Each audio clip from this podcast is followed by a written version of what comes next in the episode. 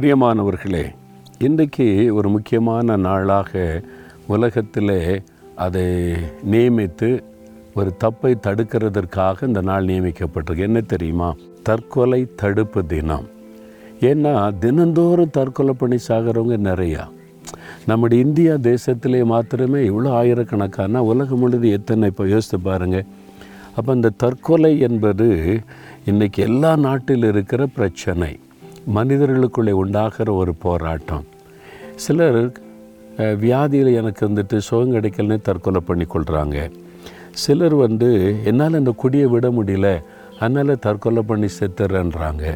சிலர் கடன்காரங்க நெருக்கிறாங்க. அதனால் செத்துறேன்றாங்க. சிலர் என்னை நேசிக்க யார் இல்லை அதனால் செத்துறேன்றாங்க. ஒவ்வொருத்தரும் ஒரு காரணம் சொல்கிறாங்க காரணங்கள் வெவ்வேறாக இருந்தாலும் முக்கியமான ஒரு நபர் இதுக்கு காரணம்.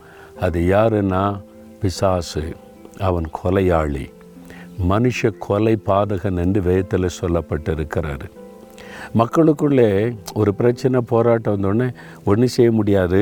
நீ தற்கொலை பண்ணி செத்துரு. உனக்கு அவமானம்தான் ஒரு தவறான எண்ணத்தை உண்டாக்கி அவர்களை தற்கொலைக்கினராய் நடத்துவது அந்த பொல்லாத பிசாசு. அதான் வந்து தற்கொலையின் ஆவி. பாருங்கள் வேறு புஸ்தகத்தில் அப்போ சிலர் பதினாறாம் அதிகாரத்தை நீங்கள் வாசிக்கும்போது பிலிப்பி பட்டணத்தில் பவுலும் அவனை சார்ந்தவர்களும் ஒளி செய்கிறாங்க அவங்க மேலே அபாண்டமான பழி சுமத்தி ஜெயிலில் போட்டாங்க.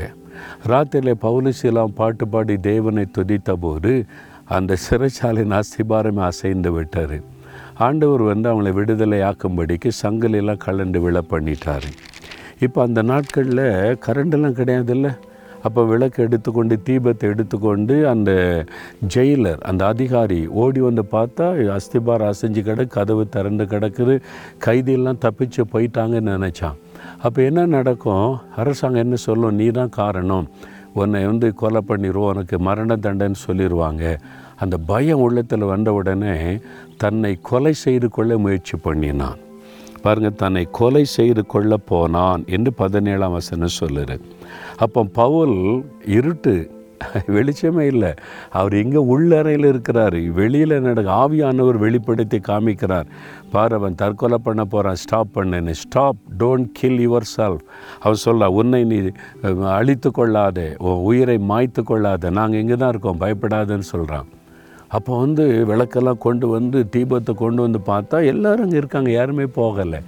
அப்போ அவனுக்கு ஒரு தவறான எண்ணம் எல்லாரும் தப்பி போயிருப்பாங்களோ அப்போ என்ன நாளைக்கு தூக்கலை போட்டுருவாங்களே பயத்தில் தற்கொலை பண்ண முயற்சி தான் அப்போ ஆண்டவர் வந்து பாருங்கள் தன் ஊழியக்காரன் மூலமாக சொல்கிறார் stop don't kill yourself உங்களை பார்த்து சொல்கிறார் யாருடைய உள்ளத்திலாவது அந்த போராட்டம் தற்கொலை பண்ணிடு செத்து போயிரு. உங்கள் ஃப்ரெண்ட்ஸு உங்கள் கூட படிக்கிறவங்க கூட வேலை பார்க்குறவங்க யாராவது அடிக்கடி இந்த வார்த்தை பயன்படுத்தினா அவங்க மேலே கவனம் செலுத்துங்க.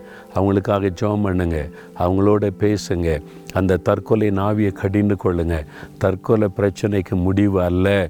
உன் பிரச்சனை எதுவாக இருந்தாலும் மாற்றக்கூடிய ஒரு ஆண்டவர் இருக்கிறான்ற செய்தி அவங்களுக்கு சொல்லுங்கள் அதுலேருந்து அவங்கள காப்பாற்றுங்க. அதுக்கு தான் ஆண்டவர் உங்களை வைத்திருக்கிறார்.